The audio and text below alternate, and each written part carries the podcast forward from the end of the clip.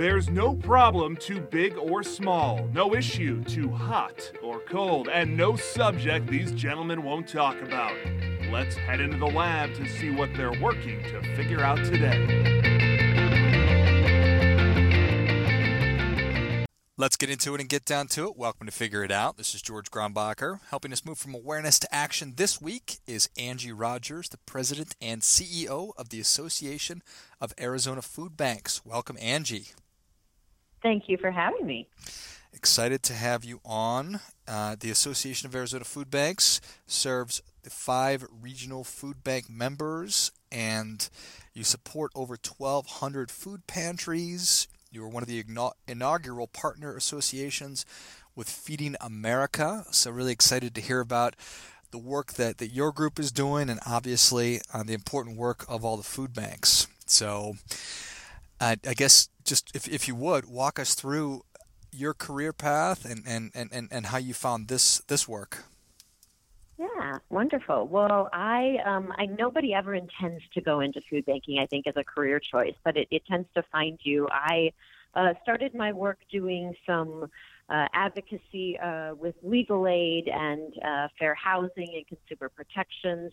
I moved into working with children, which is really my passion around health care and children involved in child protective services. Um, I worked for a governor at one point doing human services and employment work. Um, and then I uh, had a set of twins who are now nine and uh, stayed nice. home with them for a short period of time. And and then uh, this opportunity opened up, and I really thought um, about something that the my predecessor had said in a meeting one time about food banking really being the canary in the coal mine. When economic conditions change very quickly, uh, food banking tends to know about it fairly quickly.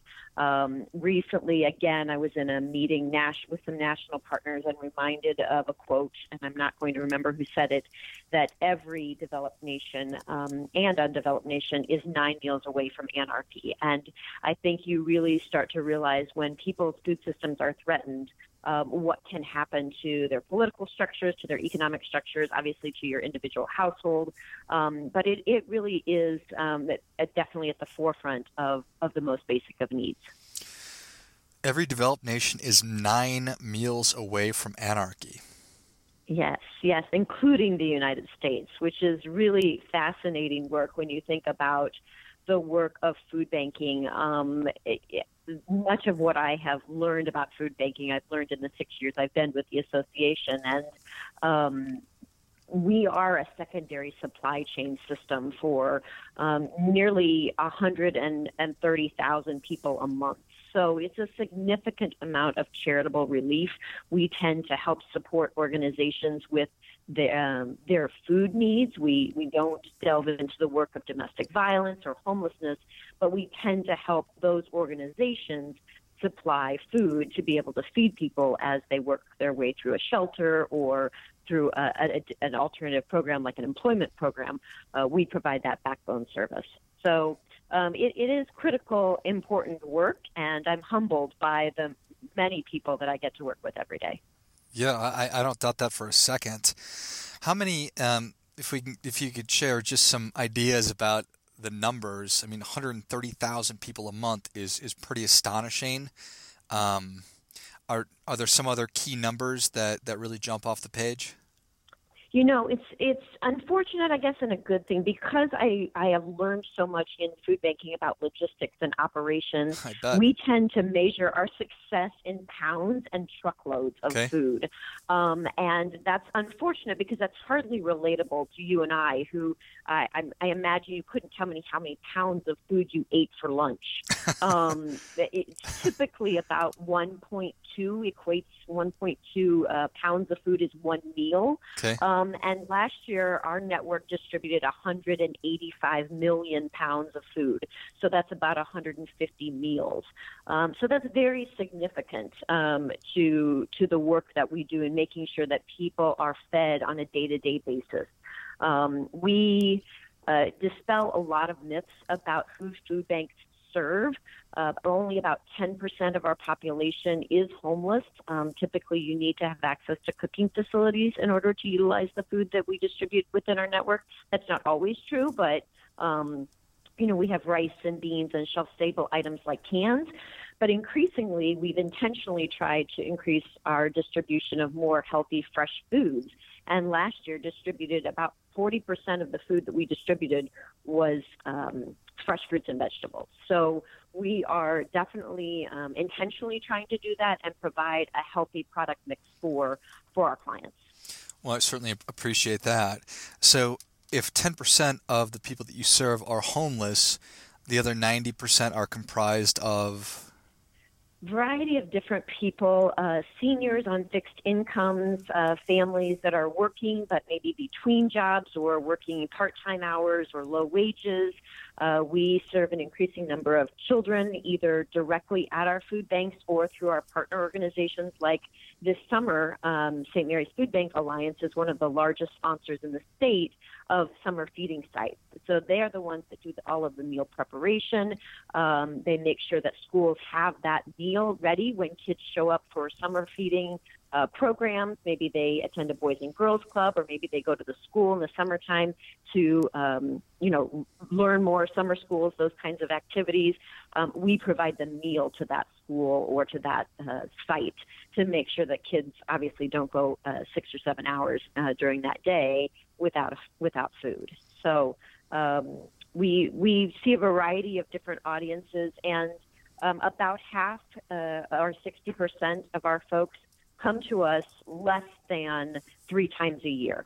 So we're we're seeing uh, people again in certain circumstances that may not cause them to need us on a regular basis. Um, it, our seniors and some of our folks with disabilities tend to be the ones that we see on a consistent, maybe month to month type basis. But the majority of our folks uh, kind of, uh, you know, need need our help, and then um, may be able to, to meet their food needs elsewhere. Got it. Okay. So I, I, I, see that the vision of the organization is a hunger free Arizona, and, and I appreciate that. So you're serving such a dynamic and diverse group of people. Um, can you give me an idea of without your services, how how kids would be impacted. I know that seniors are the most consistent users, so so seniors and children, I, I, I guess, are most at risk people. Yeah, they're most vulnerable folks. Um, I, I think that, that food banking looks at it in two ways. What we try to do immediately is to what we call feed our line, making sure that everybody that shows up at our members' doors or at our agency partners' doors gets food. And we and we want to do that recognizing that we don't always understand the circumstances that cause them to be in our line, and we want to make sure that when they get there, we are that um, dedicated resource to be able to provide them food. Um, and that's where that 130,000 people a month really, that number kind of comes into. The second thing that food banking is really focused on is shortening that line. How do we work um, in partnership with other community based organizations or with policymakers to set good nutrition policy or to be able to work with our employment partners or our healthcare partners so that we can address some of the other needs of those clients um, before they get to our line. If we can provide them or work with partners that provide stable housing, maybe that's an element of their budget that they would um, be able then to, if their housing needs were addressed, then we would free up their money in their budget to be able to address their food needs. So um, we intentionally work in both strategies to both feed the line and shorten the line.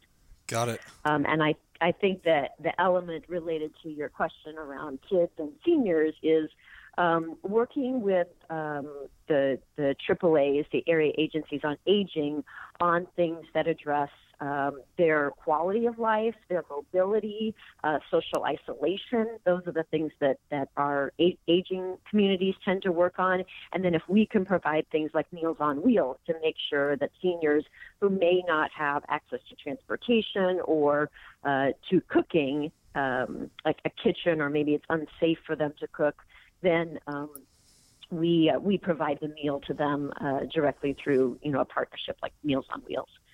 For kids, uh, that that also exists, and the the most recent example I can provide you was about a year ago when um, we had uh, schools that were closed due to teacher uh, negotiations related to salary, and hmm. and I reminded uh, the community at that time that that our schools feed about 650,000 children a day. Um, through free and reduced lunch meals. And without that meal, those kids largely would go home to um, refrigerators that that typically would not be fill, filling their bellies during the day because that's usually a, a, a function of the school during the school year. And so they came to us and said, you know, how many meals do you think that you could be able to provide? And and our network stepped up and provided a number of schools. Some schools stayed open. They they went ahead and provided a meal. Um, some schools turned to us, and we were able to deliver a meal to that school. The school opened up specifically just to serve that meal to kids. Um, other communities obviously didn't necessarily need that resource. Um, we do step in and help feed kids. Uh, summer breaks, uh, school breaks, obviously uh, during this the, the teacher situation, we were able to step in and help kids that way too. Wow, that's something I, I hadn't thought about at all. 650,000 650, kids a day are, are, are getting food at school. Yeah, and and when you drive that against, uh, uh, we we educate more than a million children every day in our schools, so 650,000 of them are um, in a circumstance in their household that makes them qualify for free and reduced lunch price meals. And so it, it really recognizes and I think underscores um, how close all of us are to um, to our next paycheck, to our next uh, crisis, to our next circumstance. Um, that we all may be living uh, paycheck to paycheck, but in some circumstances it could be meal to meal. Yeah, yeah, there's no doubt about it. Okay, so I mean, you you mentioned that you've learned so much about logistics, and that's what I was thinking. Was yes, you deal in food, but fundamentally, I guess you are a logistics company. We are. Um, we do three things. We really focus on three things. And the first one is logistical support. We are able to distribute a significant amount of food in partnerships with our food banks to make sure that food, particularly has that is grown in the southern part of the state, or maybe even in northern Mexico, makes its way all the way to the northern part of the state where we grow less food. Um, and so we want to make sure that communities um, in the south, like Yuma, for example, the largest of, of leafy greens in the country, make sure that that gets to the Navajo County or it gets to Apache County. And so we provide that transportation resources. Uh, typically, we in food banking see that we don't have a problem of getting food. Um, we have, um, I'm sure that you've had other uh, guests on your show talk about food waste and the challenges that we have of having too much food or maybe even wasting food in landfills. We do our part to try and eliminate that the best that we can, and that is in large part due to the logistical support that we have to be able to move fresh produce, typically perishable items, um, into communities quickly and get it distributed to people who need it. Got it. So is is there a scenario that you can sort of walk me through? Is it making sure that grocery stores are being mindful about okay, this doesn't look like it's going to sell. Let's get it in the hands of somebody who needs it? Absolutely. I will tell you our sources of food. Um, about 25% or so of our food comes from grocery stores, maybe even a little more than that. Um, and it's not just traditional grocery stores, it could be Costco's and Walmart's and large supercenters as well, but um, from retail space. Um, a significant amount of our food comes from them. They've been very generous partners to us um, and it's beyond dented cans. It's things that don't sell. It's things that can't sell. It could be manufacturers overproduction of something. Um, we have worked not just as a state, but as a national network. You mentioned Feeding America to be able to um, make sure that uh, that grocery stores really see us as a resource to address their waste that we're uh, making sure that um, if we can use it, we give it to hungry people. If it's not in a consumable way for humans to consume it, we get it to pig farmers and other hmm. animal um, uh, folks. And then our third way is we're doing the best that we can to compost and and do alternative waste solutions to to dispose of product before it hits the landfill. So it's it, we're we're doing what we can to make sure that there is as little of waste as possible in our food system. Got it. Uh, just, I, I, feel like it's maybe a, in a bad er, question, but I'm going to ask anyway. Does the grocery store do they get uh, a, a tax incentive to to make donations of food? At a national level, they do uh, certainly are able to donate. Um, here locally in Arizona, we also have a tax tax subtraction for growers or producers of fresh produce. If they would like to uh, donate that to our network, they can get a tax subtraction, a dollar for dollar for all of the production hmm. costs. Um, as you can imagine, growing all of that and then not having a place to sell it um, leaves you with uh, fresh fruits and vegetables that are certainly consumable but don't have a home. And we want to be able to provide that home for them. Yeah, I appreciate that. It certainly seems like a win-win all all, all across the board. Absolutely. Um, you mentioned getting uh, working with policy makers, um, and you would think that this would be a pretty obvious thing if you need support and help. But then again, I know that our pol- our, our, politics are not always the easiest thing in the world. Um, how how is that working with our elected officials? You know, it's it, it can be a challenge. Um, food banking enjoys bipartisan support. Um, like you said, it's very difficult to find anyone who's opposed to feeding children.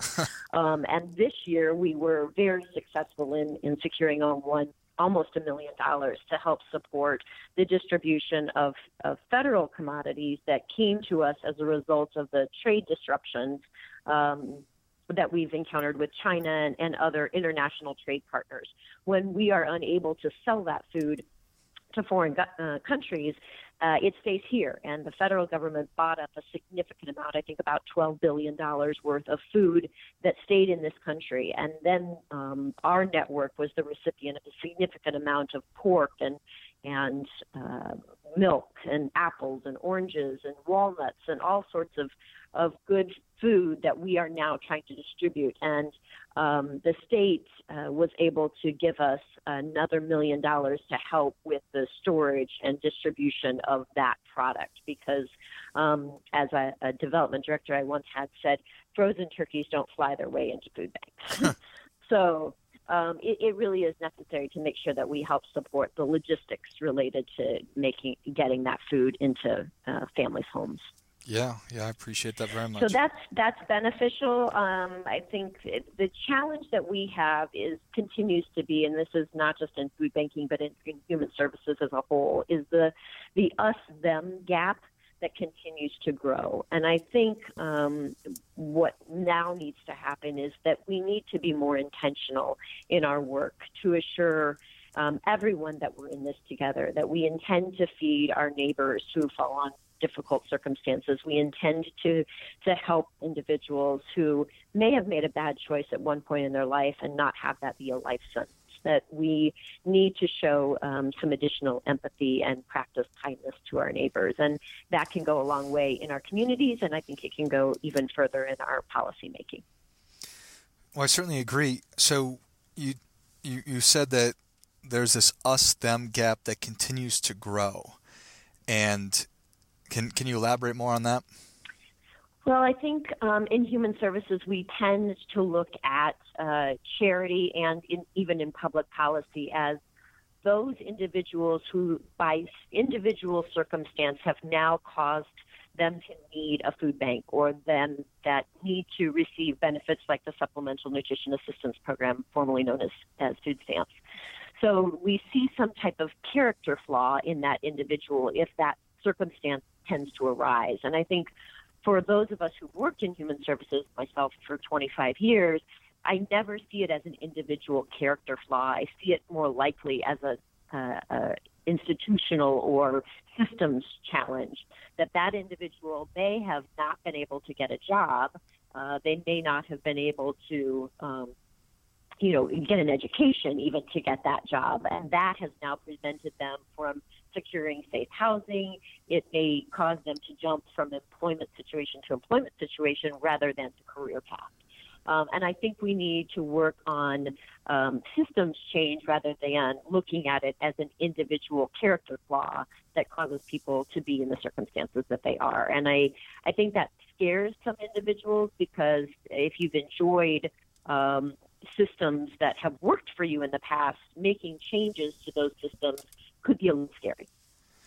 Got it. Well, I certainly appreciate that. And people who say you have to trust the process are people the process typically works for. So, so I, I, I totally and I think it. that could be true, but I, I was having a conversation recently about the poverty rate in Arizona. Roughly one in four children has been in a circumstance of poverty for for a number of years. That statistic has not changed significantly, and I think we need to be more intentional about our work in saying we are going to reduce the poverty rate, not just in in um, in, in for children, but for everyone, for seniors and others. But that is going to take more than charity to do it. We're going to have to do, move beyond food banking. That we, this is going to have to be a decision of our policymakers and of our leaders to be able to say that stubborn 25%, we can do better by those children. And do you have some ideas on, on, on what we can do? well, I I think we could go a long way. Again, the the empathy that I talked about is is not uh, looking at individuals trying to access the system as trying to game the system or otherwise fraudulently attain benefits. I hear that argument uh, fairly frequently in my work, and I challenge that presumption. Really? Pretty con- consistently that um, that people are trying to somehow get a, a free free meal, literally. Wow. Um, and I and I think uh, we need to recognize that that you know there there are circumstances which individuals may not have access to technology, they may not have access to transportation, and those are more likely the reasons why access is a challenge, not that they are attempting to to again fraudulently obtain benefits. Yeah, well, that you hear that frequently is a, is a sad thing, but I, I, I, guess it should not be a surprise. We do live in a a dynamic world, so got it. We do. Well, we Angie, do. Angie, so you've been you've been um, working in this as the president CEO for six years. One question we love asking is, what are what are some of the top things that you've really learned over the last three years, or it certainly can be six? well, good. Um, I, it's going to be hard to limit it to three, but um, but I will start with um, the the first thing we talked about, the logistics. I learned so much about logistics, and I would say giving away free food is hard. Uh, we at times have a uh, a gluttony of wonderful donated product, and moving it quickly through our limited resource supply chain is hard. Um, making sure that it shows up into small communities in Safford and in uh, Globe and in Mohave County in a way that um, our clients can prepare it and eat it, um, you know, without it going to waste within a day of, of showing it up at that food bank is is a logistics miracle at times. So I'm I'm really um, again in awe of the folks that I work with, and and that leads me to my second one, which is food bankers and our clients are amazingly resilient. Um, we have been doing a little bit of work to grant funds to organizations across the state. Not a lot of money, not typically what we are able to do, but we did um, have a generous uh, few donors that were able to make this possible, including the state last year gave us some funds to help support our small agency partners. And when I say small, this one really stands out. It's in a rural community, and they called us and they said, We need a little help. And they said, We pay um, about $70 in utility costs and about $50 in waste fees. And so that's our budget for an entire month. And they serve about 80 people a month. And they said, could we get a little help? And I just thought, you know, for $120 a month, we really can make a significant difference in this community. And the resiliency of those volunteers um, and of those folks that are um, relying on that food bank to meet their most basic needs is is really amazing. So the resiliency of our network is uh, very humbling. Um, and I think finally, what I said before about this us them gap, uh, we need to be intentional about growing our work. That that um, recently, when the federal government shut down, uh, by um, having TSA workers and uh, federal prison workers show up for the very first time in our food bank saying, I think I'm going to get paid, but I don't know when, and I need to put food on the table today, yeah. just shows how close so many of us are from the circumstances that would cause us to need to um, be in a food bank line. And so I think, uh, again, just um, making sure that we intentionally approach people with kindness and um, and an ability to help them rather than um, looking at them as though uh, somehow they were a, uh, a cause for their circumstances. Excellent. The logistics, giving away food is hard. The amazing resilience of of the folks working in the industry, and the importance of intentionality in closing the gap. I think that those are excellent. Thank you so much. Wonderful. And finally, if you could make one plea knowing that the entire world would hear it, what would that plea be? Wow, that that's a hard one. Um, I, again, I, I'll go back to practicing kindness. Again, approaching our neighbors without understanding the circumstances that they may find themselves in, and and being able to be a resource and a help rather than um, a judge or a, a you know person that that and and and again being very grateful for the circumstances if you're in an ability to help your neighbor i encourage you to do so i love it I love it. Well, Angie, um, how can people get involved with your work, um, either with their time or money? What, how, how, how can they do it? All those things. So, um, obviously, we rely um, in food banking on a tremendous amount of volunteer operations. It basically doubles our workforce. And so, if you have the opportunity to volunteer at one of our members, um, you can you can uh, go to our website www.azfoodbanks.org. Uh, we have an ability to connect you to volunteer opportunities through our members. Um, you can always go on there and type in your zip code and find a food bank that's closest to you and call that food bank. I'm sure they'd be happy to have you as a volunteer. Um, obviously, you can volunteer, you can donate funds through that site as well, and that's always appreciated. Um, and then finally, I think um, it's very common. Uh, the letter carriers, the Boy Scouts, we have a number of groups who do food drives for us, and we're very appreciative of the food that we get um, as donated as well. So um, anything that you can do to, again, uh, get a jump start on practicing your kindness to your neighbor, we would greatly appreciate. Excellent. Well, Angie, I'm, I'm so grateful for your time today. I'm, I'm so grateful for the work that you're doing along with the five regional food banks. Um, and obviously all the all the all, the people who, who work at this full time and all the volunteers and everybody involved. Um, and it's certainly eye opening, and it makes sense that again that every developed nation is nine days or nine meals away from anarchy. I, I completely believe that. So, any other final thoughts?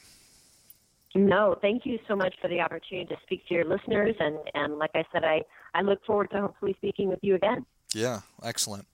Well, thank you again. And thanks as always for listening. Please do go to azfoodbanks.org and learn about all the important work that they're doing. Volunteer some time at one of the local food banks. Um, donate some money because obviously there is always a need for all of those things. And as always, keep questioning because the struggle is real. Before I go, quick announcement. I've been asked by so many people over the past couple of years about how do I start a podcast that I've developed and released a course that will teach you exactly how to do that step by step from figuring out the kind of show that you want to have to understanding how all the technology works behind it, and then how to get great guests and uh, keep the thing moving and how to grow it. So if you're interested in that, check it out. You can go to georgegrombacher.com forward slash podcast course, and you'll find it there. You can just go to the website. I'll also list that in the notes of the show.